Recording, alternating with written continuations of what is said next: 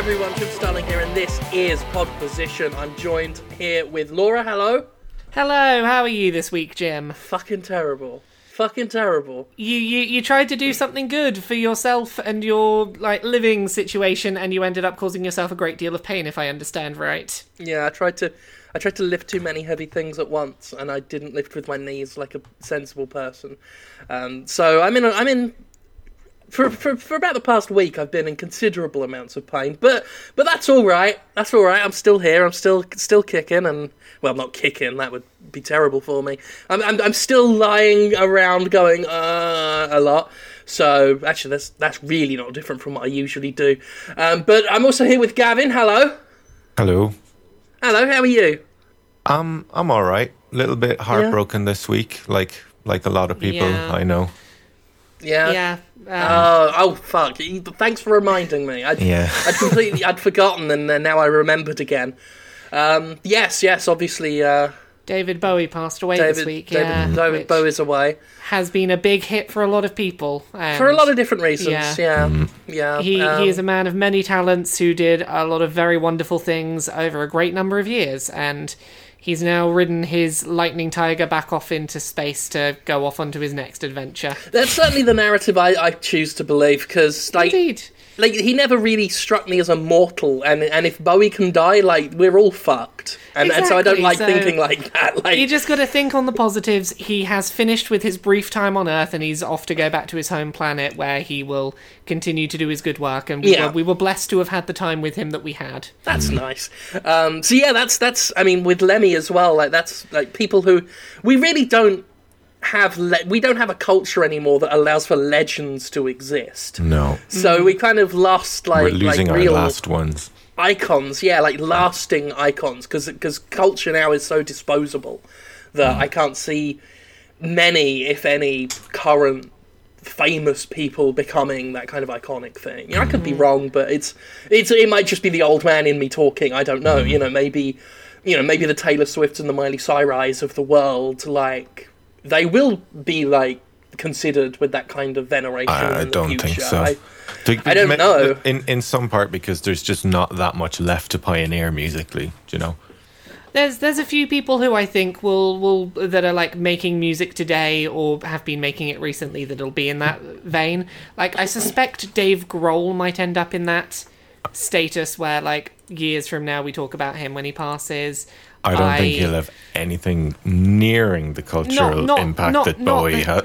not necessarily not i'm not saying he's on the level of bowie by any means but like you know he he will stick around in minds for a very long time and people will definitely be aware when people like him pass i think like the ones i'm scared about is when like none of the beatles are left that's going to be a very yeah, that's going to be weird. that's going to be a really strange thing to think about that none of the beatles are around anymore like Bowie as well though was just he just Yeah. it just never he felt he felt immortal like you know it was really it was hmm. something I never even like considered a with- world that didn't have Bowie in it. That's the thing is like with someone like Lemmy, Lemmy was a big loss, hmm. but equally we all kind of knew it would happen one day because he was the the man who somehow survived drinking a bottle of scotch every day and Yeah. like he was he was living the kind of lifestyle where you expect he's going to at some point pass away, but no, Bowie Bowie was unexpected and he certainly came out of the blue in terms of like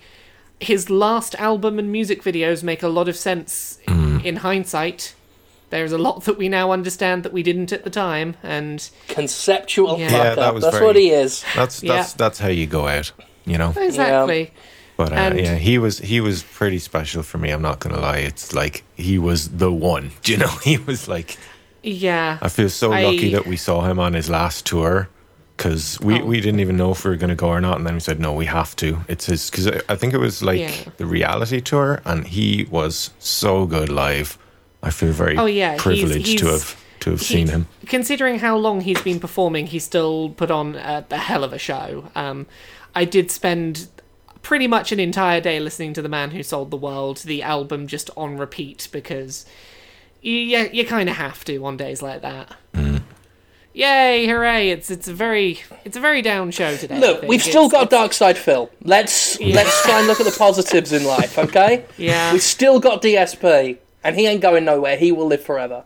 So, hello everyone. Welcome to Podquisition. Um, we just did a bit of we did a bit of a sad for you for a minute, Sorry but for get, sorry for giving you the sads. It's fine. I'm sure we're going to do at least one more bit of a sad this week because we've got a pretty sad game to talk about at some oh god, so- I don't want to think about that game ever again. Yeah, but you know, you kind of have to because there's a discussion to be had about it, Jim. yeah, we'll talk about that. We'll talk about that Dragon Cancer. We will talk about that today. Yeah. Um, we'll talk about um, what else have we done? Pony Island will probably get Pony about, 'cause I don't think we talked about that on the show yet. Um, No, um, I, I've started playing Halo Halo Five uh, at last. you, you're going to do that review soon. I'm going to do that review. Um, Uh, I played Assassin's Creed India this week. I downloaded it today. Haven't I thought I'd have time to play it, but then I ended up doing an impromptu live stream today where I played Dark Knight followed by Galactic Hitman for no good reason. Um, but yeah, I've got it downloaded because I, I thought the last one was okay. It was just If- pretty good actually. If you liked the last one, uh, here is my review of Assassin's Creed India in a nutshell. Did you like Assassin's Creed China? This is another Assassin's Creed China with a slightly different coat of paint on it, where it has some more like pastel and neon colors. right, So do right. you want do you want more of Assassin's Creed China, but this time in India with some some colors? That's pretty much what you're getting here, and that is for better or worse. Yeah, like I want to review it, but at the same time, I feel like I'm going to have the same issues I have when I, you know, when I used to try and review. Yeah, if you if you liked China, this is more China with a new coat of paint on it for better or worse. The Right, story I did still- hear that, and I The was. story I, is still very minimal. It's Mm-hmm. like, oh, you're a guy, you found a thing, go be a stealth assassin. Go do gameplay. engage in direct um, combat if you can help it. yeah, I mean, like I, I, I would like to review it, but my fear with doing so is the same problems I had with, you know, when I was reviewing episodic content. It's like, what do I say that I didn't already say in the last review? Like. Maybe maybe my review will be two sentences long, you know. Uh, I mean, I guess I got the freedom to do that kind of thing Yeah, these and days. that's the thing. Like a two sentence long review for this game, you can definitely get away with. Like if you link to your past review and say, "Hey, all these things, but here is like a sentence about the plot, which is still very thin," you could get totally get away with that as a review, and it does justice to your opinion. I think. So, Yeah. yeah. That that is Assassin's Creed India. Gavin, did you play anything this week? Uh, no, I had, did not have time to play games this week again. I was making music. I, I did play a little bit of Fallout 4 to capture some video footage, so that that should pretty much tell you what the next song's going to be. but uh, Oh, no, you're very mysterious, Gavin. I do wonder what you what you're, You're doing another Skyrim next. song. yeah, exactly. Yeah. But uh, no, sorry, I've been very been very naughty lately. I haven't played any new games for the podcast. But Tomb Raider's coming out at the end of the month. Can't wait for that.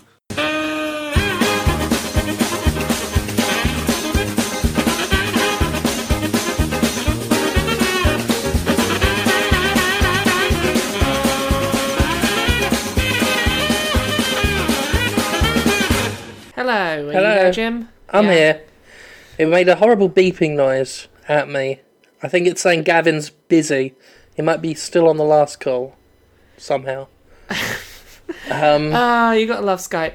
Well, while we're waiting for Gav, um, yeah, I, I, before we get into the things that we've both we've both played this week, um, I I played some of that Rick and Morty iOS game this week. Yeah, um, today. I spoke to Conrad. That that's Conrad Zimmerman, who people know I, I work with in various things, and he was selling me hard on it. And I've still I still haven't seen Rick and Morty. Uh, to my Uh, great failing, I understand okay, that's my you failing. need to see it right away because that show would be one hundred percent your jam. I know everyone keeps saying it, and I I. I, I've got no excuse. Like I at, really at the very least, it. please tell me that you've seen BoJack Horseman. I've seen I've seen BoJack Horseman. Yeah, I mean I've even seen I've seen um, what's it um, Doc and Marty like the the original cartoon that Oh Rick and yes, Morty yes. grew off of. Um, but I, I've never actually fucking gotten around to seeing Rick and Morty. Uh, I'm just gonna try and add Gav back in. Yeah, I tried. I, I didn't get anywhere.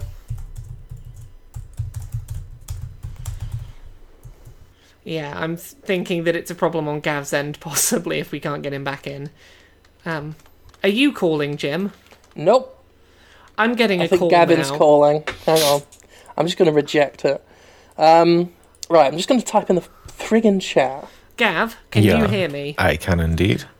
Jim, you can't hear Gav, can you? No, I can't. No. Okay. Um, here's the thing. I am simultaneously in one call with Jim and one call with you, Gav. Fucking Hang hell. on, hang on, hang on. So It's showing me as in. Am, am I in a call? it's showing me It's- now as not being in a call. It's showing me as not being in a call. Yeah. Okay. Okay. What the fuck? Reject Gavin's call. I, I I vote we leave this in. I vote we're gonna this have to, it- yeah. This is horrible. This is the shit we deal with every fucking This, week. this is this is the tech issues I talk about in those posts I do. The fucking uh, Gav um needs to uh, Gav close. I mean, we could- Skype, we could do the podcast this way. Join our call. Like, if we have you in the middle as a tr- as a go-between, so that I can tell you when to interrupt Gavin on my behalf. Well, we can probably make that work. Shall we? We'll keep going then. I'm going to talk about this Rick and Morty iOS game because I don't think Gav's going to be terribly interested in it. So I will Yeah, talk then we'll to try you about it things. while we wait for him. Okay. Um, so yeah, it Rick and Morty. Uh, what's the game called? Pocket Mortys. It is basically Gen One Pokemon on iOS. Uh, you capture Mortys from different universes that all have their own gimmick. They have elements that have a rock pa- paper scissors effect on each other. They are literally rock paper scissors. You beat trainers who will battle you when they see you walk into their line of sight. You collect badges by beating the top battlers of in the Morty fights, and basically you have to collect a series of. Are you still there, Jim? Yeah. Shall Shall I ignore that call that's coming in? I don't know what to do. I I really think the best thing to do might be if if we If we all close Just- Skype, close Skype and go go back in. Yeah. yeah.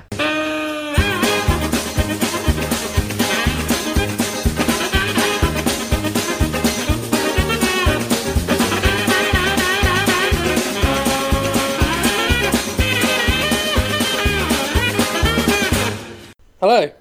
Hello. Hello. Oh, thank God. It- Skype is Skype is a piece of shit. Gonna gonna go out on a limb here and, and guess that there was a Skype update lately. Uh, probably. I didn't update anything, but it was just being it's just being a complete Yeah. boner. Anyway, I, I I've still been Ah, no, I recording. can't hear so- you. Yeah, so have I. It's fine. Oh You God. c- you can't hear us. Yeah, oh, you're back now. You went all kind Oh, of okay. robot-y transformery Okay, there we for a will sec. we will fight th- we will fight through it. So to finish off my thoughts on that Rick and Morty game, it it is Gen One Pokemon. It it is mechanically Gen One Pokemon. Uh, that is that can be a good thing, could be a bad thing. Do you like Gen One Pokemon? It's basically that. Um, the writing is really solid. Uh, it's got a disappointing lack of uh, like recorded voiceover from the cast, but the I hate writing, that. the the writing feels very stylistically in line with the show. It is it is a really solid Pokemon clone. If you want to be playing Pokemon on your iOS device and you like Rick and Morty, it's it's a really good thing to pick up. Um, it is free. It's a free to play game. The way they handle microtransactions is: do you want extra money in game? Watch some adverts or pay real money thankfully these microtransaction-y things are in their own very separate type of like machine that will be in the world if you don't want the microtransactions you never have to use that machine you just walk straight past it so i the pacing is a little slower than a pokemon you have to do a little more grinding and i suspect that that minor shift in pacing is probably down to trying to encourage you to buy the microtransactions Almost always is, yeah. uh, it is a minor enough like I played through the whole game, not once feeling like I needed m- to get the microtransaction stuff. I was enjoying the gameplay loop enough that I was like, I am happy to, you know, do an extra an extra fifteen minutes of grinding more than I might have otherwise done, in order to you know not spend any money, and you know for me that I would probably rather have paid like fifty p for this and not had that, but for what it is there is a lot of good content in this, and I was never bothered by the fact that there were microtransactions. That's cool. So yeah, if you are into Rick and Morty, which Jim, you need to go watch Rick and Morty. Yes. Um, it's a good Pokemon clone on on the on them smartphones. That's that's all right then. I'm still looking forward to um, Pokemon Red and Blue coming to the 3DS. Like, Oh, and Yellow, which is the most Oh, and important Yellow. one. Yeah, don't forget yellow. Yellow. Um, so I'm looking forward to that because, you know, I could I could play, I could obtain it if I wanted to, but I'd like to have it. It's like consolidated there on the 3DS Like, and everything. I, I have red and blue in a pair of Game Boys on my shelf in my office right now. I know I would play them a heck of a lot more if it was on the 3DS, even if just because it has a nice backlit screen. Yeah. Well, this is what I say a lot about Yeah. various. It's it's why I'm so against a lot of DRM stuff is that people pay for convenience, and it's like as soon as you offer a better service than piracy, a lot of people. You know, we saw this with music piracy when iTunes and Spotify and all this stuff made obtaining music easier through Yeah. legal channels. Uh, there are a lot of people who will pay a premium for convenience. You Well, know, this is why we and- have. This is why we have Yeah. people who you know they'll do yard work for you for money, like, and they make money doing it because people who have the money will spend it to not expend effort, uh, Yeah. which is maybe what I should have done. Maybe I should have just paid someone to come in and clean my fucking office so that I wouldn't be laid up like a fucking slug man. But yeah, like I, I will totally be paying for the convenience of wireless trades and a backlight when Pokemon comes out because that's what next month. um, fuck yeah, it's got to be I coming think up I think it's I think it's in the next month or so, so that's good. But uh, yeah, should we should we talk about the games that we both played this week, Jim? Yeah. a couple of them to talk about. Yeah, we could do that. Do we, where do we want to start? Pony Island or that Dragon Cancer? Let, us put as much distance between David Bowie and, and TDC as we can. So let's talk about Pony Yeah. Island for a bit. Yeah, Pony Island completely caught me off guard. I was very dubious about it because I had heard nothing about it, and all of a sudden, like, people were telling me I had to play it. It, it, it went along that same Hmm. path as Undertale, Sorry, where sorry. it was um, just like Yeah. Just just wanted to interrupt you there. Carry on. good Fuck work. You. You're doing. You, I, I, doing I think you're Lord's doing the. Lord's work. Yeah. Uh, God bless you. God Yeah, bless you. Gav. it was very similar to Undertale. I was I was bored Jim. of these games I haven't heard of, so I said I'd just interrupt you. Well, maybe That's if you okay, stop and listen to us, you'll learn about games you might be interested in. Yeah, stop doing music. Yeah, yeah, right? music. Fuck We off. get- Yeah. Dark Souls comes out but once a year, Gavin. We can't just skate off that all the for, for a whole twelve months. So as you were saying, Jim, very I was saying similar bef- to Undertale. Before I was rudely interrupted. Um, yeah, very similar to Undertale in that it did just sort of appear and then suddenly people were like, oh shit, this is a thing. Like it had no build up. It was just suddenly there and then everyone loved Hmm. It's it. out, and suddenly everyone knows that it's out. Yeah, and it is already on my uh, shortlist for games of the year It's, already. I, I would be surprised if it's not in discussion. It's a very intelligently put together game. Yeah, like it's it's it's a basically, and they make no secret about it, so this isn't Yeah. a spoiler. But basically, you are uh, trapped in an arcade machine designed by the devil himself, um, controlling a pony as it jumps over things. Except it quickly um, opens up from that and becomes yeah. this this twisted puzzle adventure game. Uh, with you basically facing off against the devil and his his various Basically, you're protocols. trying not to like sell your soul in a microtransaction to the devil. and it is fucking brilliant. It it is incredibly smart with a lot of the things it does. Um, I you're gonna know exactly what I'm talking about here, Jim. There was one point in that game where I had to close the game and check with someone that everything was okay before I could come back to that game, and uh, that was impressive. It reminded me very much this game of like the at its at, at its best moments. This reminds me of like an entire game made out of that. Um, Oh, Psycho Mantis fight from one of the Metal Gear Solid games where you had to like put Yes, yes, the first game yeah, of- you had to against Psycho your controller Mantis. in the wrong port and it read from your save files and whatnot. It felt stylistically like that was kind of what it was going for, but for a full game. Yeah, well, I mean, similarly, you know, Undertale did similar things, and we're seeing we saw this with the Stanley Parable as well. Games that just are are really like playing with the idea of bringing the the player themselves into the experience and directly trying hmm. to interact with them rather than just having a character in a game and the world as its own self-contained thing. It's very, uh, to coin a, a phrase from my old uh, performing arts, my Amdram days. It's very Brechtian, uh, as it Oh, as, as it wow. as it uh, breaks down the fourth wall and, and directly interfaces with players. Um, and I, I love all that kind of stuff. I've always been a big fan of, of that kind of stuff. Uh, so seeing more and more games do it, because, you know, we see this in TV, you know, with comedies where people look at the camera and stuff. By the way, thank you to the Podquisition listeners who suggested House of Fools to me. Uh, I've been watching that this week and it's fucking brilliant. Um, I just had to mention that. Um, but games are so uniquely suited to being able to play with the fourth wall and directly reference the audience and and present games that know their games and sort of uh, mess around with that. Um, so I'm actually surprised we've not seen more attempts at it over the years. But the ones that have been coming out recently have just been fucking stellar. The, the, and the, the thing that I'm very curious about is I wonder how many of these we get before we start seeing some of these ideas get recycled and how response to these games is going to be once we start seeing that happen. I'm honestly like- surprised that in my uh, trolling Steam Greenlight for amusing trailers, I haven't happened upon many uh, like attempts. Cash grabs. Yeah, like everyone jumped on the simulator bandwagon, but I guess people are in, maybe in, too intimidated to jump on the Undertale or the the you know Pony Island or the Stanley Parable bandwagon because I guess that involves real thought and effort. When you can just instead you could just whack simulator on the back of something and then just say, "Ha ha, I made a shit game." Um, so hopefully there's that kind of barrier to entry that's stopping people from doing it. So I haven't seen like you know I haven't seen Underfail on Steam Greenlight yet, but having said Give- that, I've probably given someone the idea for a title. Yeah, give give it time. I'm sure that like 18 months from now, we're going to see a lot of indies very poorly trying to do some of the things that these games did very well, just because it's like we Quite did the thing too, and we'll get around to that point. Yeah, we're but- satirizing it. Can you can you explain to me in two thousand words why it's a satire? Oh, oh, oh, oh. Yeah, but yeah, uh, Pony Island. I was caught very much off guard, and I am. So this is a, a My Little impressed. Pony game, is it?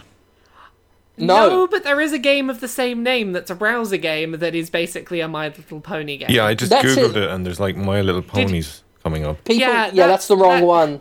You specifically have to look for um, Pony Island Okay. Steam. I see it Because if now. you just search Pony Island, you will find a very successful online browser game about Yeah. My Little Pony type characters. Yeah, this Um, isn't anything to do with like you know My Little Pony stuff. It's got nothing to do with you know Brony stuff. Not that you know there's anything wrong with that. You do you, but um, it's it, it's very subversive, and it's it's one of those games that makes me paranoid because I'm wor- I'm I get worried like when is it going to next make me feel stupid, but not in a way that not in a condescending bad way. Like everything it does, like it, it likes to pull the pants down of its players, but with like this kind of cheeky wink and this kind of even when it's doing something like blatantly obvious.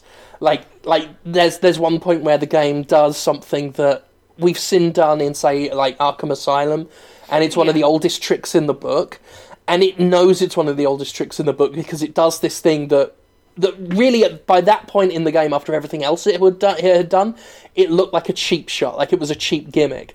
And then one of like the character that was on screen afterwards like when the the attempted trick uh, was done basically winked like winked at the camera with a little glint in its eye. And i'm like the game knows that what it just did was ham-fisted and blatant and obvious and lazy and made a joke out of it but in a in a really good way not in one of those ways where where games really are just obvious and lazy and then they just say it's okay because we know we're being stupid Yeah. um in the game they had just had so much genuine personality and, and charisma to it Also, I will say something very similar to about it that I said about Undertale, which is I really like the way it took two genres that aren't usually mixed into one game and found a way to use a narrative to compellingly link them.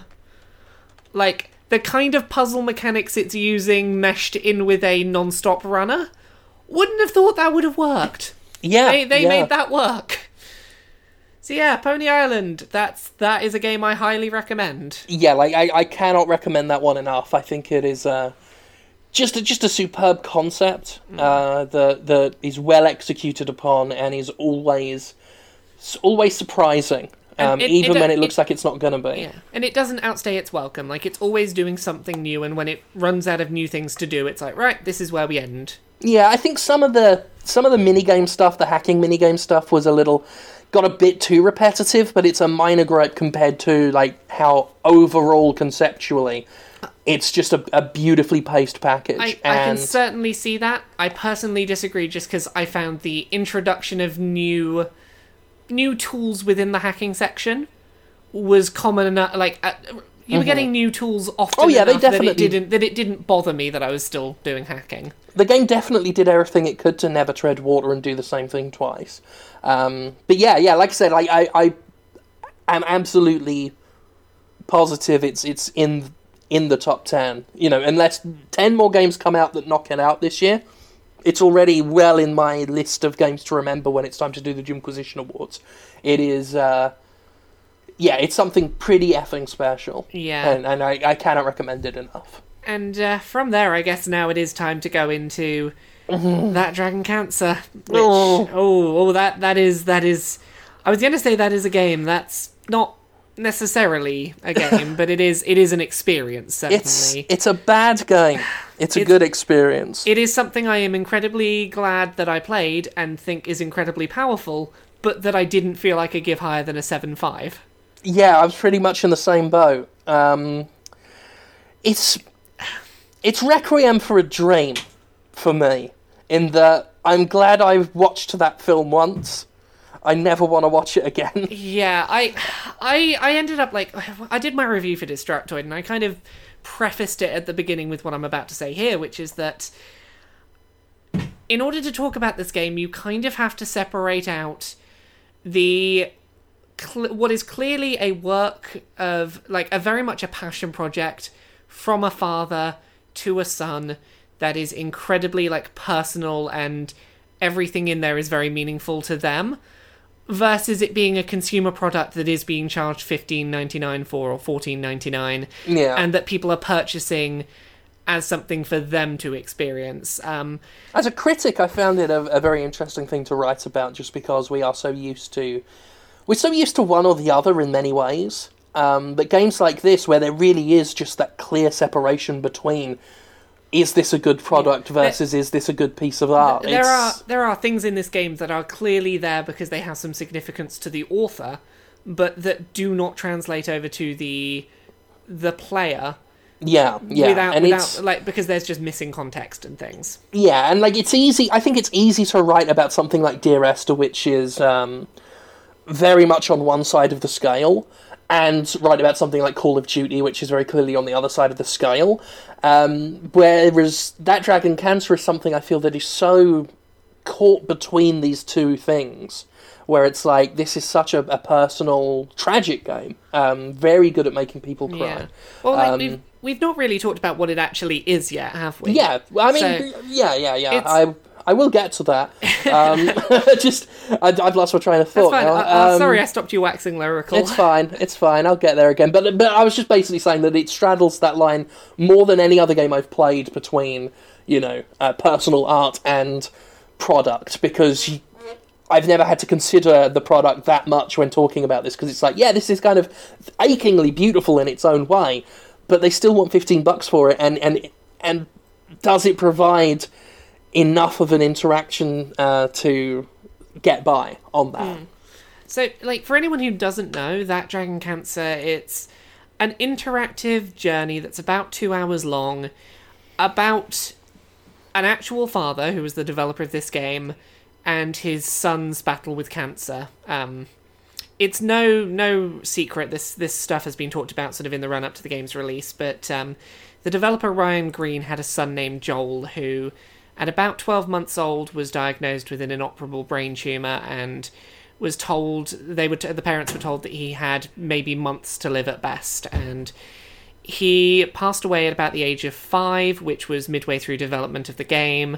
Um, and basically, it is about this this developer's perspective on his family's journey through a child living with and dying of cancer, which pretty heavy, pretty heavy subject material. Um, Yeah, yeah. I mean, I've I've, I've already admitted that it, it and I, I admit that personally, I am very um, when it comes to uh, death, uh, I am very mawkish about it, and I tend to. I'm very easy to get blubbing like a baby, uh, that kind of stuff. So I've got, I got no shame in saying that it, it had me that way. Um, mileage may vary with with players. Um, I'm certainly not. s- I, I'm in. I'm I'm easy to get in that regard. So I'm not going to suggest that oh, everyone will have the same experience I Yeah. did. But I do think the game is very good at at, uh, at jerking the tears, as it were. It is. Yeah. It's it's very. I mean, it, the story itself. I mean, this any story like that is it's fucking tragic. I mean, no child should have to go through. You know, such just that kind of cruelty as as far as as dealing with cancer and and there are moments in the game that make bring that that cruelty to life more than Yeah. uh, I've ever sort of considered before, ever contemplated before. Yeah. Um, one particular scene which involves very, very realistic sounds of, of a child in pain were just Oh. like I wanted nothing more than for that That- whole sequence to end. that scene is the scene that two years ago I think at develop I was shown that scene and that was the first I saw of that game and that's the scene that got me interested in, like I want to see what this turns into as a full product. Because that scene imagine being in a crowded convention and playing that scene and walking away in tears just like yep that was unexpected. Oh no. It, it, it, like, and I say this in a way that, that is complimentary when I say Hmm. that was one of the most uncomfortable, upsetting experiences I've had with a game that I never Yeah. want to repeat. And I, I do not mean that as if to say the, the game was bad in that moment. I mean to say it was, it was fucking effective. it was doing exactly what it was meant to be doing at Uh-huh, that moment. yeah. But like this is my kind of my problem with that dragon cancer is when it's when it's like hitting the mark, it is absolutely stunning. Mm-hmm. When it's focusing on very direct accounts of very very personal real moments it is wonderful like it That's might it, be yeah. it might be feeding bread to the ducks while having a conversation with your other two children about why one of your children's nonverbal. It might be just going to the park or something. It might be being sat up in that hospital room and your child is crying and you can't explain to them what's With- wrong and you with can't a lot of the fix it for dialogue- them. A lot of the dialogue is very naturalistic as well. I found. I mean, it, it's done by the Greens themselves. You know, the, Yeah. the mother, the father, and the the uh, siblings. And normally that would just be bad voice acting, but there is something, and I guess obviously because it is based on their their own experiences, there's something very natural about it. Something very very, real about v- very real. Ev- yeah, everything is very, very, rooted in like we in the last 12 months lost lost a member of our family and that feels Yeah. very sort of present in the way this game is acted Where where does the um the dragon in the title come from? Is it simply just a metaphor for antagonist? No, It's no, more or no, less there- a there is there when they talk about dra- uh, cancer as a dragon there is a a story inside the game where like they're talking to their children about cancer and they're talking about their child's battle with cancer and using a dragon as a way to sort of explain can- a battle with cancer to their kids. All right. Fair so enough. that is the way they do it. And like that's the thing. When it's doing this kind of stuff it's amazing. It is a fantastic piece of work. When this game fails is when it tries to either abstract these concepts in into sort of like abstracted mini games or Yeah. when it puts in like new pieces of gameplay and gameplay types that just don't seem to mesh with the tone and pacing of the rest of the experience And is there is there like a gameplay loop and a fail state in the game? Like, is it, i i are there actual challenges, or is it more of a just It- interactive story kind of thing? it's it's more an interactive story Yeah. until you get to these moments where it basically feels like the developer wanted to put gameplay elements in to not get called a Dear Esther or It a does- walking simulator. It does what David they- Cage did with uh, Indigo Prophecy slash Fahrenheit, where where there's almost a self consciousness about this isn't video games enough. Let's put Yeah. in some video games. So, like the the two moments that stood out to me, being pretty non-spoilery, were the kart racing segment. That Yeah. that one just did not mesh, and uh, there's one that I think you mentioned it in your review as well, Jim. The uh, the candles and like the techno I candle piano. hated that bit. Yeah, I, I still don't understand how I got through that bit. I don't- just stopped. I don't know I what just- the game was asking for from me. I stopped playing and I windowed out for a moment to do something else, and then the game just moved on, and I had to rush back in. Uh, which, which was my one of my big issues with the game is um, I, I missed several moments just because I was too busy trying to work out what it wanted from me, and then it just Yeah. moved on on its own, it and is- and I, I missed the impact of the moment. Yeah. It is best when it keeps its interactions minimal and allows you to sort of have a hand in exploring this world rather than trying to get you to do a cart race three laps around a hospital room with no other races to race against, Yeah. but I mean, you're it- still throwing bananas at everyone. interaction is important in a game. I mean, that's what separates a game from you know just watching a film. Uh, I'm all for interaction. What I'm not for is like half baked interaction, Mm. and and that's what I felt like. Some of the like the controls for the cart thing, like like it seems I realize some people are going to like m- consider me maybe a bit of a philistine for complaining about controls in a game about a, you know that's so personal about this this tragedy, But it, it's a at the fourteen same ninety nine point- retail yeah, product. At the same point, we do have to talk about it as a product as well as a piece of art, and Hmm. and and when we're talking about that, it's like moving the mouse left and right to make this cart go left and right. Three not laps. it Plus, doesn't feel good. plus, if you're if you're frustrated at the mechanics, it it somewhat is going to undermine the emotional yeah, yeah. impact of the I story. mean, that's that's And, exactly yeah. what I mean when I say like I, there were some points where I'm like I don't know exactly what the game wants from me.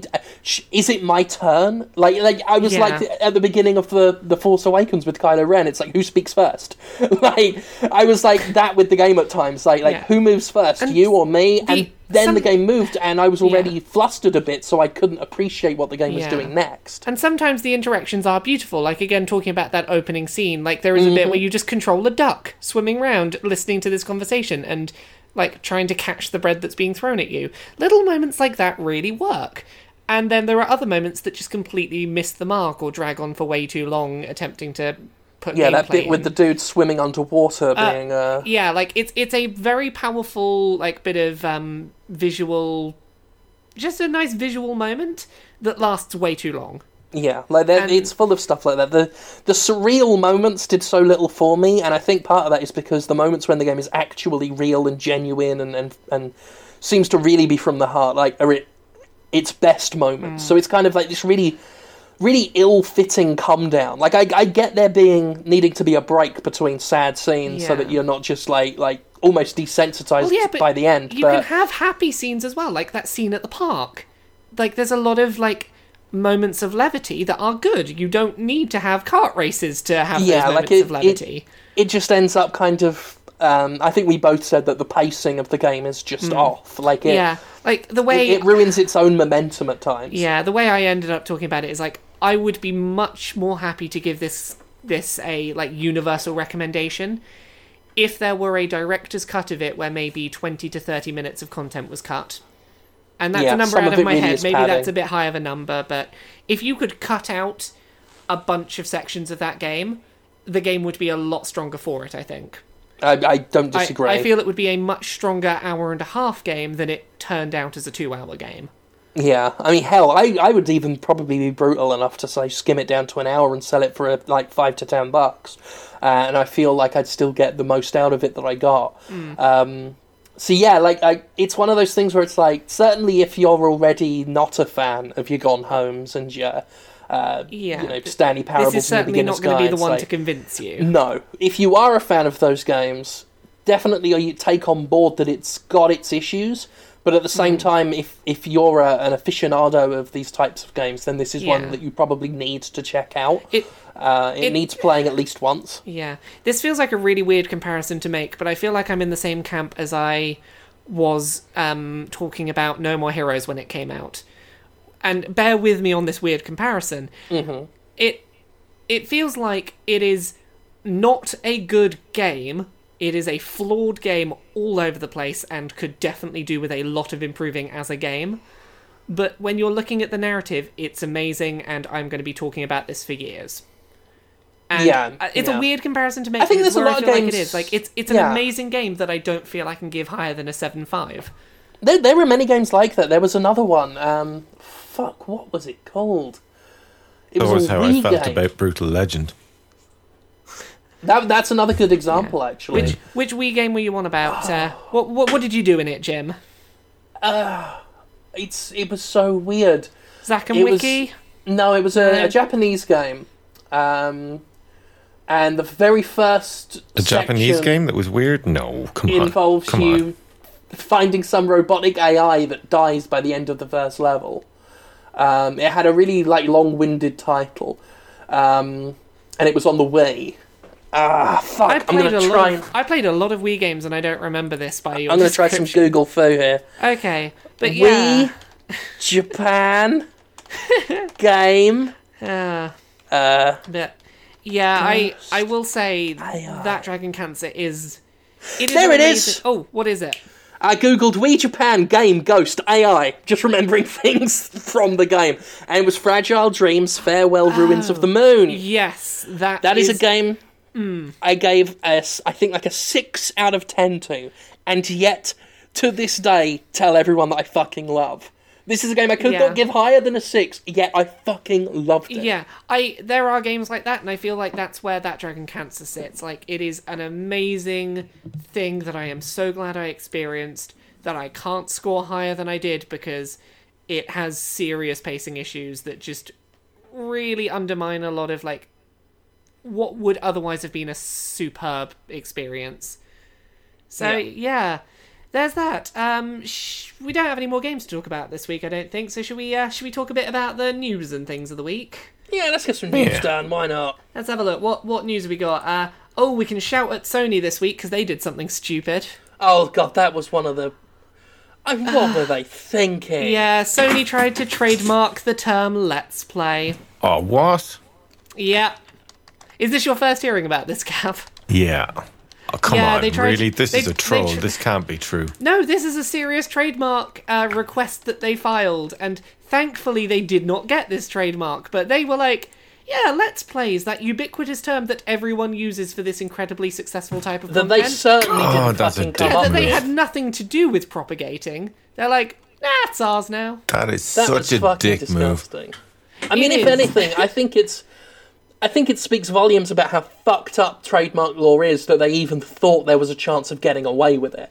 Yeah. Uh, let alone, you know, I mean, th- th- lucky they didn't, but I mean, just that that a company could think it has a chance of just just by virtue of being the first ones to give it a go, that they could copyright something or you know trademark something that they had, n- as you say, nothing Yeah. to fucking do with. Well, you see, every every couple of months, I will get press emails from Nintendo about how they've won court cases against people who tried to tra- basically trademark the Wii after it already existed, and they're like, "No, we came up with a video game console that uses motion controllers as Oh, its yeah, core I mean- concept, except we created the patent on oblongs used in a ver- in a 3D space for non-work activities." G- yeah, give like the the, I mean, money. there's there's been fucking cases of patent trolls that actually succeed doing Hmm. that stuff, and it, it disgusts me every time. I mean, you know, the most famous of all was Tim Langdell with the trademark of Edge, which he sort of used to attack a whole bunch of games that dared to have Edge in their name. Well, wasn't Uh, there and a, a trademark Nintendo thing over the, over the word scrolls? You couldn't use the word scrolls. There was a very that was- famous um, debate between uh, Notch's company, well, Mojang at the time, uh, and, Bethesda. Um, Bethesda. Well, ZeniMax, Yeah. uh, to be more precise, because they were trying to protect the Elder Scrolls, and his game was called Scrolls. And I, I could be Um, off the mark here, but uh, as far as I know, Nintendo also trademarked the um, the eight way thumb control. So when when you know the one on the uh, the Xbox controllers, they have to do it differently so that it's not actually an ingrained eight way thumb control thing.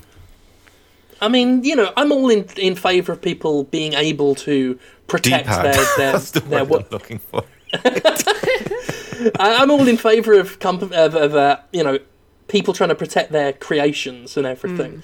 But the way it gets used now, like, is only a like it's the enemy of creativity. Like when you can't even have an idea without fear that it's a bit too similar to someone else's in a completely different fucking context, and they can sue you for it. Yeah. Well, Um, The, you, we saw just- that with that, that be- Robin Thicke song. As as much as I dislike Robin Thicke, that court case was bullshit, complete utter bullshit, and they should not Oh, have uh, had like, to. do, They do should you not have remember won when? that, that that case. That's like, do you remember when King were saying? I don't know if they if they won a court case or not to do with it, but they were saying they had the trademark on the word candy, Oh yeah, yeah. and you could not use the word candy because they owned it. I'm like, no, Yeah. you did not come up with that word. You did not come up with the concept. Yeah. But uh, I had a friend is- who started working for them, and he was all excited, and I was trying so hard to hold my tongue. I was like, "Dude, they're scum. They're absolute scum." Yeah. yeah, King, fucking absolute gutter trash So, as far as I'm concerned. Yeah, so Sony tried to do a stupid thing, and thankfully they didn't get away with it. Um, if they had got away with it, fuck Damn, them. Sony. Everyone would still have called it Let's Plays, and no one would have cared. But you know, uh, other news we had this week. Did any of you see that open world Star Wars RPG that was on Kickstarter this week?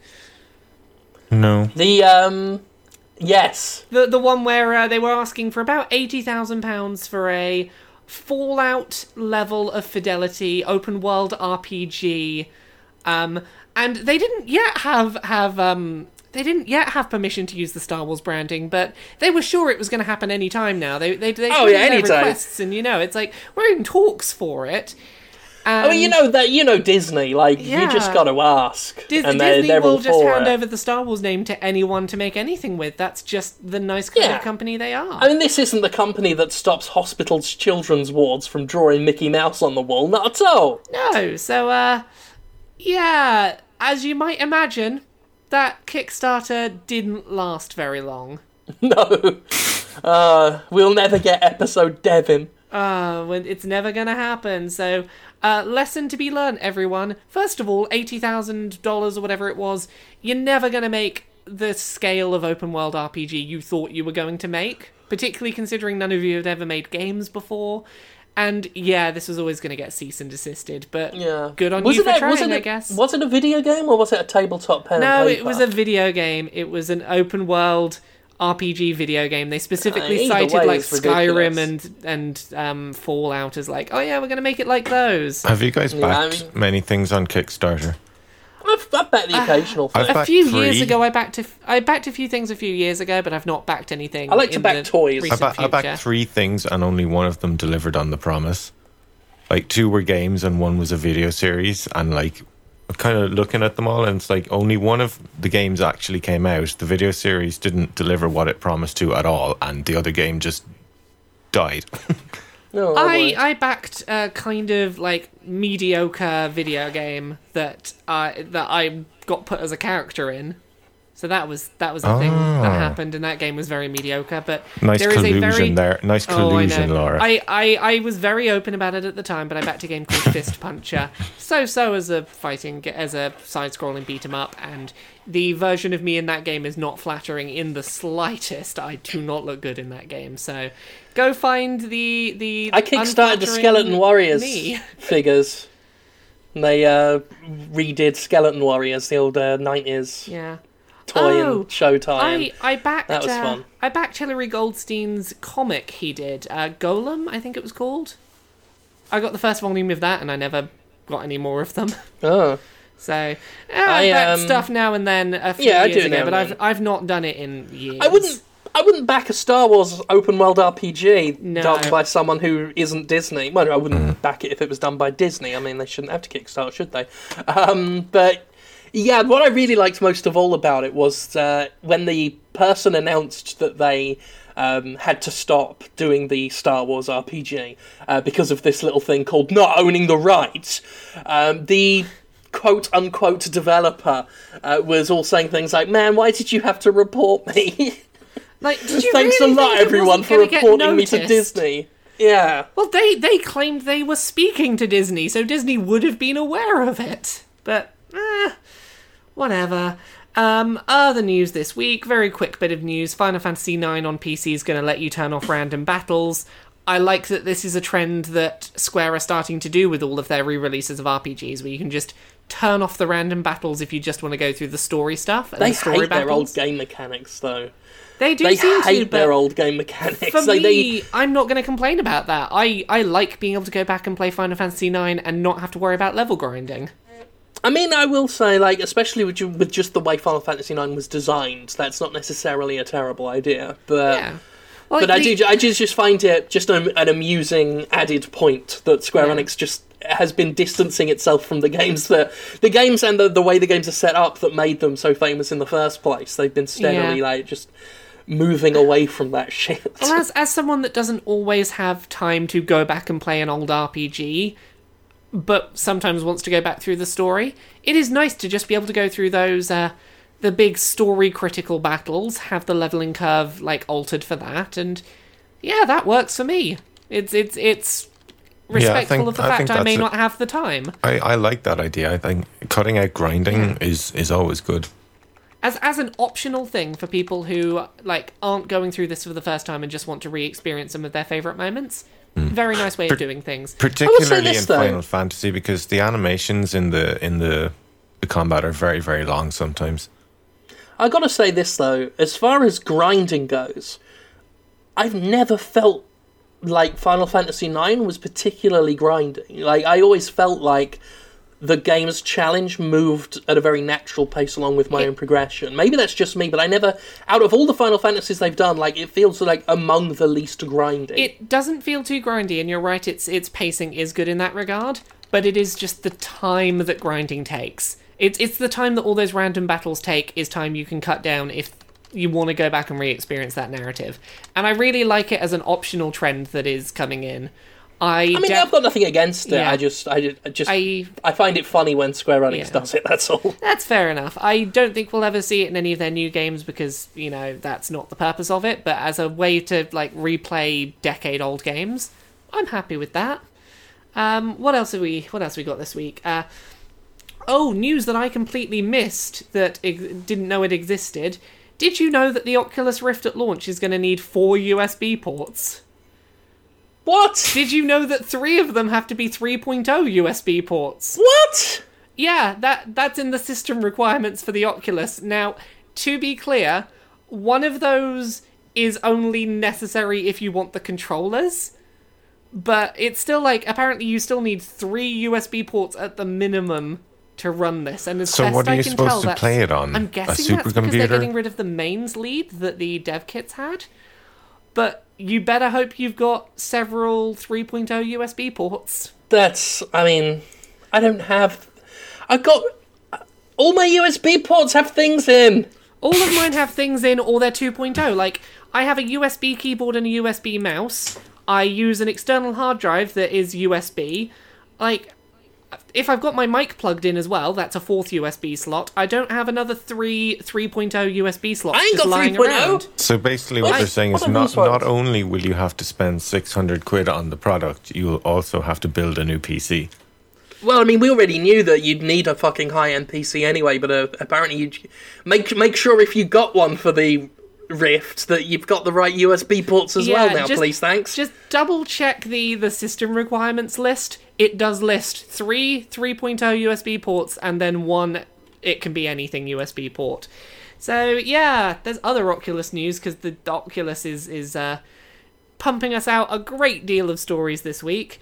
Uh, the guy behind the Oculus, uh, Palmer Luckey, has come out with a couple of statements this week that I'm sure will make everyone very happy with him. Uh, first of all, the man who makes the Oculus says that the PlayStation VR isn't as good as the Oculus.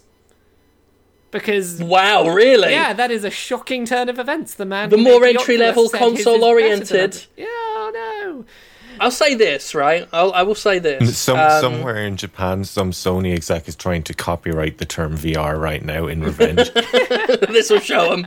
Um, I'll, I'll I'll say this like because because I've I've uh, I did a Jimquisition on VR this past week, and I did at least give credit to Oculus for not skimping on quality in order to and and, and you know taking the hit on the the high price.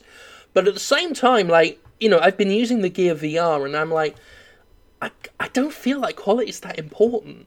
Like I don't feel like power and quality is like the V the Gear VR is impressive enough, and that's just my own fucking phone, and that that's already like done enough to wow me. So I'm like, the idea that the P- uh, PlayStation VR won't be as good as the Oculus d- does nothing for me. I don't care about the quality so much as I care about like, are the games going to be good?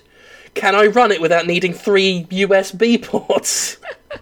Oh goodness. Hopefully at some point this week I've got my new PC stuff turning up so I should have enough USB ports. I'm not buying the Rift still.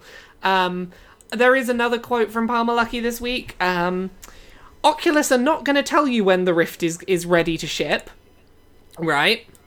And they're not Yeah. going to charge you until it ships. So apparently you just have to keep 499 pounds just in your bank account ready and it'll turn up on your doorstep. He wants it to be a surprise when you're going to get charged and deli- it's going to be delivered to you. I'm So re- like I'm he's honestly not going to really announce glad. it in advance. Like they're not going to tell you the date that you're going to get charged and sent this thing. It's like, oh, we want it to be a surprise. Just keep the money hanging around until we I decide feel like to this guy you. could do with hiring a business manager. at least a PR manager. um, I like. I will say this. Like, I I was already like you know. I've already said that I, I'm waiting for canaries to go down the, the mine shaft before I pick up a, a an Oculus, an Oculus Rift, but I've never been like, like the more I hear about it, the gladder and gladder I am. Like you know, e- everyone knows how much money I make because it's there in public and for everyone to ghostly talk and chatter about. But as someone who has, um, you know, responsibilities and bills to pay, like six hundred bucks for me, like still isn't like a small amount of money, and I'd like to know like when it's going.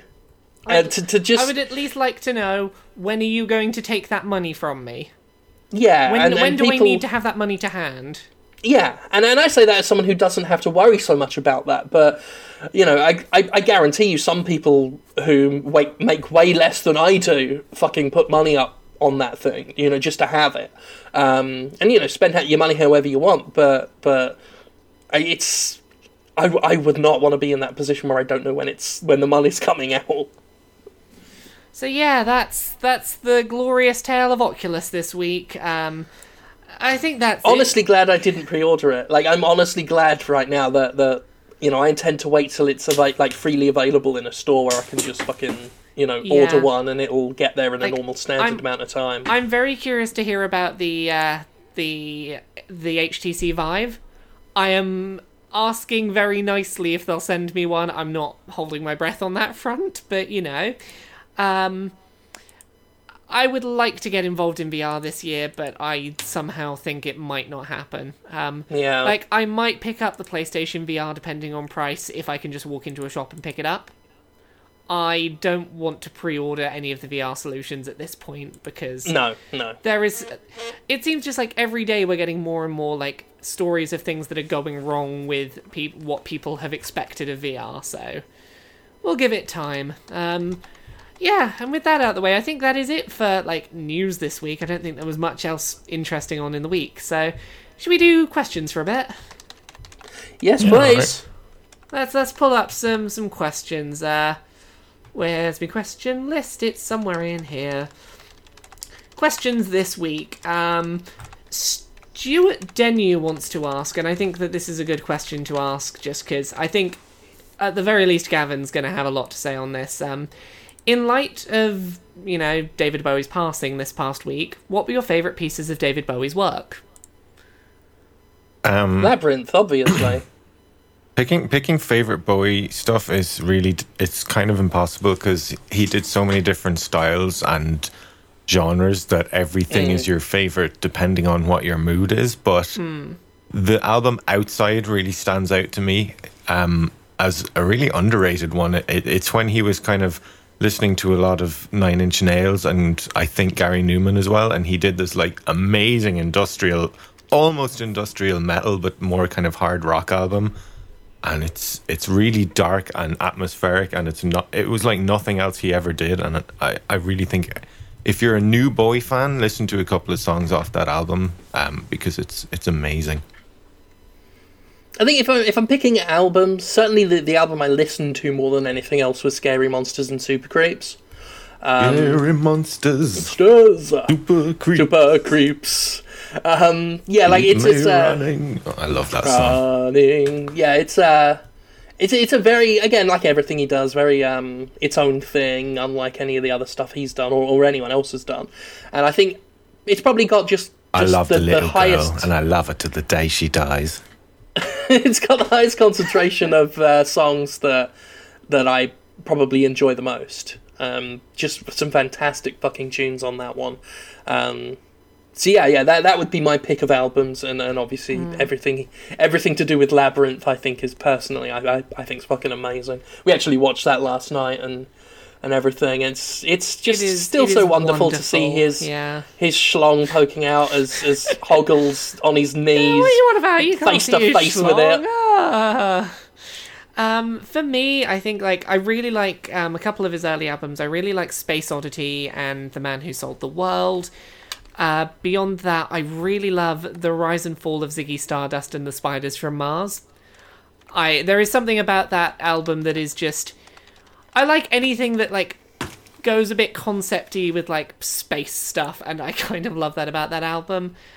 More recent stuff, um, oh, I like the pair of Tin Machine albums, the pair of Tin Machine albums were really good. Wasn't yeah, keen I'll on go- those, I have to say. I, I like them. I hmm. I know they're not to everyone's taste, but hmm. they, they worked for me. So there you go. There's there's my my Bowie album picks. I think. But yeah, the looking looking back over, I just had to sort of look like, oh yeah, which which albums did he do? He's done a lot of music over a great number of years. He has made a lot hmm. of very good music. And a lot of very different sounding music. Mm. Definitely, it is not easy to pick through that man's. Yeah, it's virtually Library impossible. Like I, I don't think I could pick a favorite Bowie song. There's so many. Like Mm. China Girl is one of them. Like I don't know, like Jean Genie. You know, how do you even begin to pick a favorite Bowie Yeah. song? The dude had Oh. a, he really had a way with, with, with writing a a, Oh, a good song. He really did. Um, Hmm. I've just realised before we continue with questions, we missed a piece of news that I think is wonderful that we need to talk about. Mm-hmm. Did any? Did either of you hear about the uh, the seventeen-year-old who spent uh, let's see, almost eight thousand dollars American Oh on yeah. FIFA What? I mean, using you know, his dad's credit card? a lot of people Wha- wha- are there wha- how go do you spend eight thousand? Is this buying s- Uh, packs buying buying packs. You know, there's YouTube channels who do that, and that's like what Yeah. they do. They spend That loads is- of they money on unbox packs. packs. Yeah. They they are terrifying that those exist, but yeah, this 17-year-old who as best I can tell is like mentally cognizant claims he had no idea that he was repeatedly buying new packs that cost money each time. He claims he thought that because he'd paid for a pack once, he could open as many packs as he wanted and he would only be charged the once. I mean, that's naive. Uh, I, I, I envy him his optimism. Yeah. um, and his, yeah, like his father is blaming the game for not being clear, and I'm like, no, it says a price and says, do you want to purchase? I'm pretty sure your 17 year old son should know better. I will say this though, like it's it is very easy to, to laugh at the kid and the father and say, you know, they're they're stupid and all this. You shouldn't let a kid have your credit card and he should have known better and all this. And then, you know, that's all fair points. That's all well and good. But at the same time, like Netflix stops and asks you if you're sure if you watch more than five episodes of something in a row. Mm. There should be something in place where like like like when you get to four thousand dollars, do you not think the game should be like? Are you sure? Do you think you've had enough? like that that it can let you run up a bill like that without warning. Like Yeah. I don't. I think I don't they know care- damn well this stuff Yeah, happens, and I think it's within their interests not to have a, a feature like well, that. as, as I true, but, but I feel were- like there should be one Yeah. just to like I, you know. I'm all for people making their own mistakes and learning from them, but at the same time, like. No family should go into debt over FIFA. No, and We're, we're too civilized a society for this. and hopefully FIFA are refunding them. At the time when this news story broke, they weren't going to refund it because they're like, no, your kid's 17. You, you knew what he was doing. It's. It is a horrible situation. If they actually end up in actual debt because of this, then obviously it becomes less of a funny story, but it is it is difficult because I think what FIFA said, uh, the the FIFA developers said, is that they wouldn't refund it unless the father made a legal claim that the son had defrauded him, and took him to court for basically to claim that like I am the card owner and these purchases were not made by me. I would like to take the person who made these payments on my card to court. Oh, that's fucked. And that is a really fucking shitty situation. So, the funny joke side of the story aside, I really hope that like the negative press around this hopefully convinces the developer to just be like, okay, fine, we'll give you your fucking money back, and yeah. we'll like lock out your account so you don't get to use any of that stuff that you bought digitally. But and then they they'll trademark his credit card number. Yeah. So anyway, that's that's out of the way. Back to questions. Uh, what other questions do we have this week? Some random guy 42 wants to ask. 100 years from now, Ubisoft announces an Assassin's Creed game set in the far-flung past of 2015. What region would you want it to be set in? Shanghai, I could see that. all those tall buildings. I was thinking um, the first thing that came to my mind was Dubai for pretty much the same reason is big, huge buildings. Um, I kind of like the idea Dubai's of a like bit more spaced out. It might be hard to run along between rooftops and stuff. I, I would like to see an Assassin's Creed that was set in like modern day Hong Kong. I think Hong Kong can make a fascinating background for an Assassin's Creed. Yeah. Uh, that- what about oh, you, yeah, because Hong, Hong Kong is not only really vertical, but it's also It's very very cramped. Very cramped. It is Yeah. it is very colourful, very bright, very cramped, and very tall. Yeah. Hong which Kong would would probably be, make would for be, a really uh, good Assassin's Creed. would be perfect. Yeah, Jim, thoughts? I wanted to be on the moon. Don't be silly, Jim. We don't have moon assassins yet. we will. In in in 2015, that's already happened. We will have moon Yes. assassins. Yes. Well, how do we know we don't? That's it. They're so good, and they're on the moon, so we wouldn't know. I I suppose I can't beat you there. That's, Um, I There mean, you it, it is where the Illuminati live, and there's like a big war going up on the moon for like the last few years. yeah, everyone they've been, knows they've been World fighting powers. the they've been fighting the lizard warriors because you know there's there's lizard people See, everywhere. the, the Illuminati are actually the Templars, you see, so they all live on the moon. And they're all trying to get the green cheese that's on the moon, which is real. Okay. Uh, other questions we've got. Uh, Ewan Craig wants to ask, how do you feel about the fact that BBC Two is rebooting Robot Wars? Yeah, why not? I I am. More I don't than give a shit. I used to love Robot Wars. I am more than happy for more Robot Wars. I am trying to work out like how much would it cost me to build a robot. I could totally go on Robot Wars. Don't know what my robot Yeah. would do, but. I, I mean- I just want to be on Robot Wars. As long as they bring back Dead Metal, which was the best robot, like the best house Oh robot no, from the Matilda Robot was the best. What was it Matilda called? was Dead, great. dead what? Dead Metal. Dead Metal. It was the scorpion-looking one. Oh. I just Uh, remember what- Sir Killalot. Yeah. Everyone Uh, remembers Sir Kill Sir a lot. Kill a Lot had the big like axe thing. Was that right? He was the Lou. Yeah, he was the one they introduced a bit later as like the Lou Boo of Yeah. the house robots Uh, Matilda was basically just like a Triceratops. And with I- the chainsaw tail. yeah, and I thought that dinosaurs were cool, so I liked the idea of like basically Triceratops, the the, the robot. So Not the other one, Sergeant Bash, I think was another Oh, one. Had a flamethrower. Sergeant Bash, yeah, that flamethrower really didn't do much. It was in most pointless. cases. Flamethrowers, like long term, you might melt an antenna, but short term, you're not doing any damage with it. Yeah, but but it's more. showy and the audience likes it.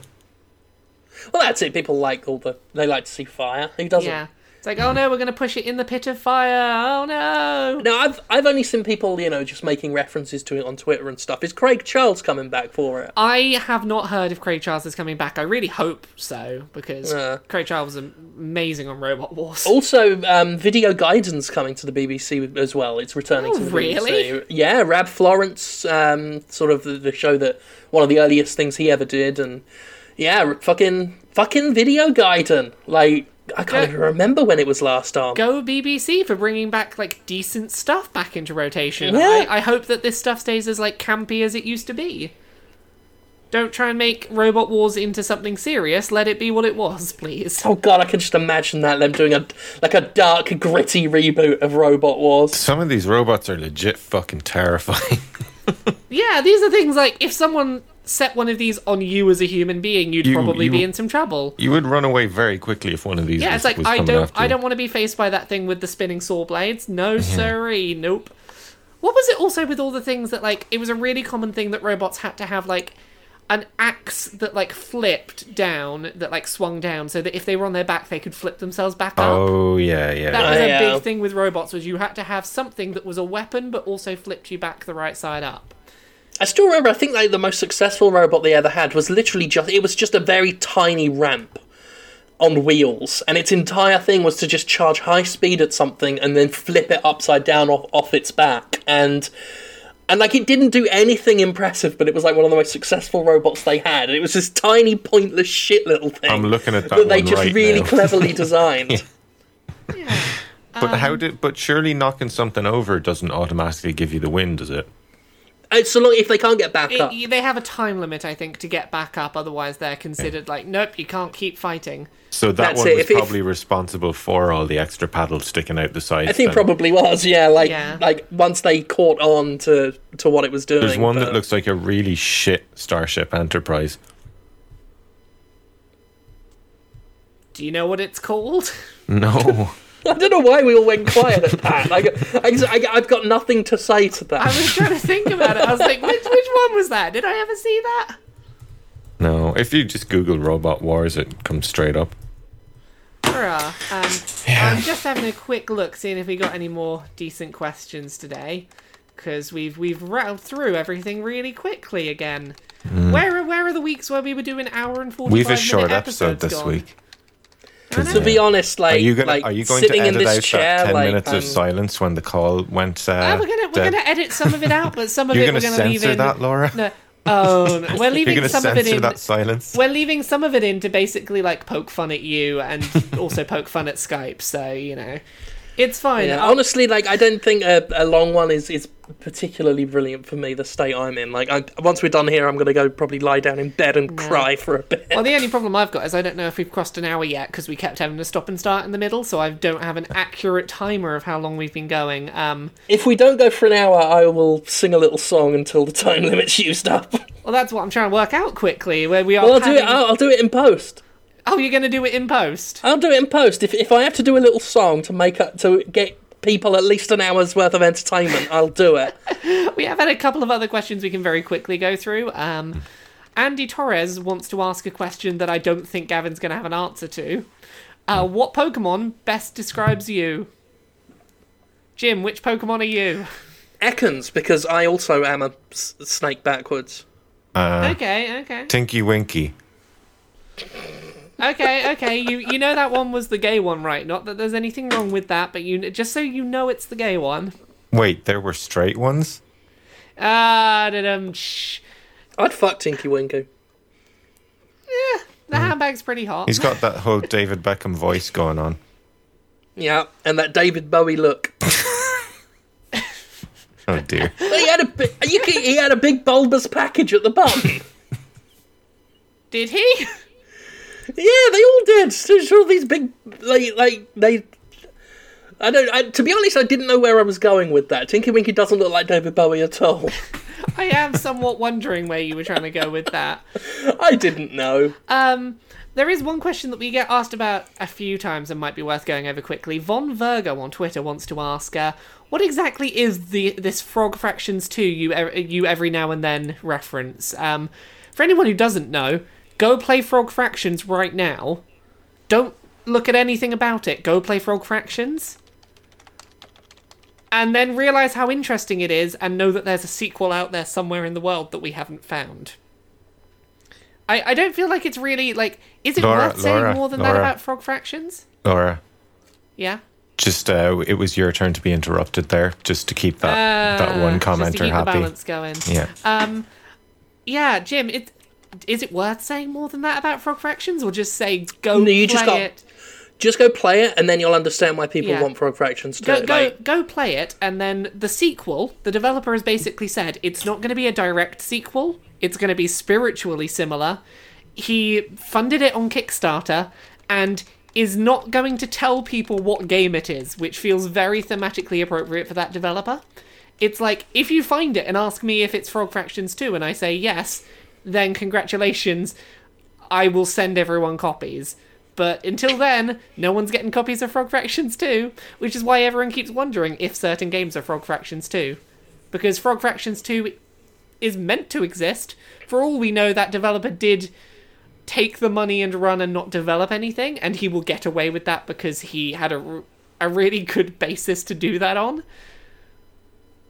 Just that's it. Like the the whole Frog Fractions thing is just this big mystery, and it's it's pretty amazing. Like just as phenomenons go. Yeah, go play. And the first one is I, I I haven't played it in like donkey's years. I think I might do do that while I've still got some strength to stay sat upright. I think I might give Frog Fractions another little go before I uh, go Yeah, lie down and cry. It's well worth looking back at because the I can certainly see things that it did that other games have learnt from. The idea of there being like, oh, there's slightly more under the surface of this game, and it's it's a very much a touchstone for those discussions. So play Frog Fractions, read the Kickstarter page for Frog Fractions 2, and then maybe go Google like the ARGs that are going on for Frog Fractions 2. Because it's interesting reading. What's wrong with like me saying Frog mini- Fractions? Frog fractions.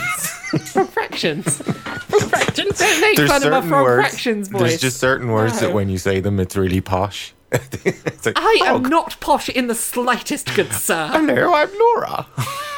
I like uh, hello, I'm Gavin. I, I drink, I drink, and I'm in a rock. I'm a rock musician. that that a good impression, Gav? That a good impression? That that was uncanny. I know. It's it's almost like it was you talking and not me doing an impression of you. I, Yeah. I I don't even know who's saying what now. The like both of you are just so good at impersonating the other Oh, that yeah, I, I'm so good at impersonating Laura. I sound posh when I pretend to be Laura. I, th- Was I that think meant to I'm be pretty me? good at pretending to do Gav's voice. I'm getting getting better at it. Ah, should we should we wrap up there for this week? Yes, yes, yes. Apologies to David Bowie's estate for uh, us making this piece of shit episode, um, the one that's kind of something of a tribute to him. Did Um, you guys see what happened on uh, Celebrity Big Brother? Actually, I I distanced myself entirely. I have from no that kind idea of what thing. happened. it was incredibly unfortunate. They have his ex-wife in there. Oh dear. Yeah, Oh. and she was told the news. Got, for God knows what reason, decided to stay in the house. Uh, went out and told one of the other guests that David has died, and the other guest thought that David Gest, who is another person in the house, had died. Oh no! Yeah, and oh. went Oh. absolutely ballistic, and it was really, horrible. really the most cringe-inducing thing I've ever seen on television. Holy shit! Yeah, it was so bad. There should probably be a rule that if one of your family dies, you leave that show They without showed her- really they having a choice in the matter. They showed her crying and stuff. It was pretty bad taste, I have to say, that they showed her crying. Knowing Channel Four, they probably did they No, zoom it's Channel fucking- 5 oh now. yeah, It's no, not they been Channel they 4 were for a long milking it time. for like I I imagine they were sitting behind the mirrors going yes. Yeah. Well, They're you're probably high yeah. fiving each other. And Laura, you say it's Channel Five Yeah, now. it's Yeah. moved to Oh, Channel they 5. definitely It- exploited it Yeah, then. it's Channel 4 a little bit dodgy. Channel 5 they will exploit anything for Yeah. money. They're not proud. Yeah. Um, yeah, I didn't. Fuck, it was Channel Four when I last. Uh, it when I was hasn't been last in Channel the 4 for a great number of years. Wow, that's how out of touch I am with the the old homeland. But yeah, I could. Oh god, like I don't even need to see it. I can just imagine them just fucking focusing on that. On ugh, They ugh, re- they really that stretched the definition of celebrity as well. So yeah, that, Yeah, that was an okay. episode what we did. That was an episode. Laura, one of your we we said we'd do final thoughts for this year, didn't we? Um, I- which can I- also include you plugging your material. My, my final thought, thought is you should go see all my stuff that I'm going to plug. How's that for a final There you thought? go. Uh, Laura K Buzz on pretty much everything. Laura K Buzz on Twitter, Laura K Buzz on Patreon, LauraKBuzz.com, Laura K Buzz on YouTube, where I'm currently doing three Let's Play episodes every day. Sony, you don't own the term yet. You can't stop me using it. I'm playing Undertale, Read Only Memories, and Katawa Shoujo. Um, Katawa Shoujo, we just got to the bit with all the sex happening, so th- go check that out on the YouTube. Oh, yeah, that, that that's the things. Okay, Gavin, what do you got to say for yourself? Final thoughts on 2015. I hope 2016 is a nicer year around the world. I do, but Okay, sadly, well- it doesn't seem like it's going that way. It's, given it's the, the given start how of the year is the not. year is gone. Yeah. Yeah. Anyway, Fair dues. a man can hope. Um, Um, final word from me. Oh, are you still oh no, I was just going to say the usual shit. Yeah. Follow me on Oh, Twitter, shit, YouTube, yes. Miracle of Sound. There you go. And um, final thoughts from me are: tr- don't be a dick on Steam when someone's selling a game about their dead son, right? Like maybe maybe your Steam trolling can be reserved for something else. Um, Yeah. You know, if if if the fa- if a grieving family want to make a game and and sell it and you know make a what I think is is a beautiful uh, experience, even if it's not that good a game maybe you know personally attacking them and having a go at them for trying to sell something as if books and movies haven't had people sell you know their own tragic stories for decades and centuries uh, as if games are somehow exempt from that uh, which i find disrespectful to games as a medium um, as, as well as everything else. Uh, just just don't be a quat all right that that that'll be my closing sentiment for the day. Don't be a fucking quat. Um, in fact, I'm sure many the, the the fine people listening to this aren't quats, so you're all good by me. But but maybe spread that message throughout the world, and we'll see you next week. Goodbye. Bye. Bye.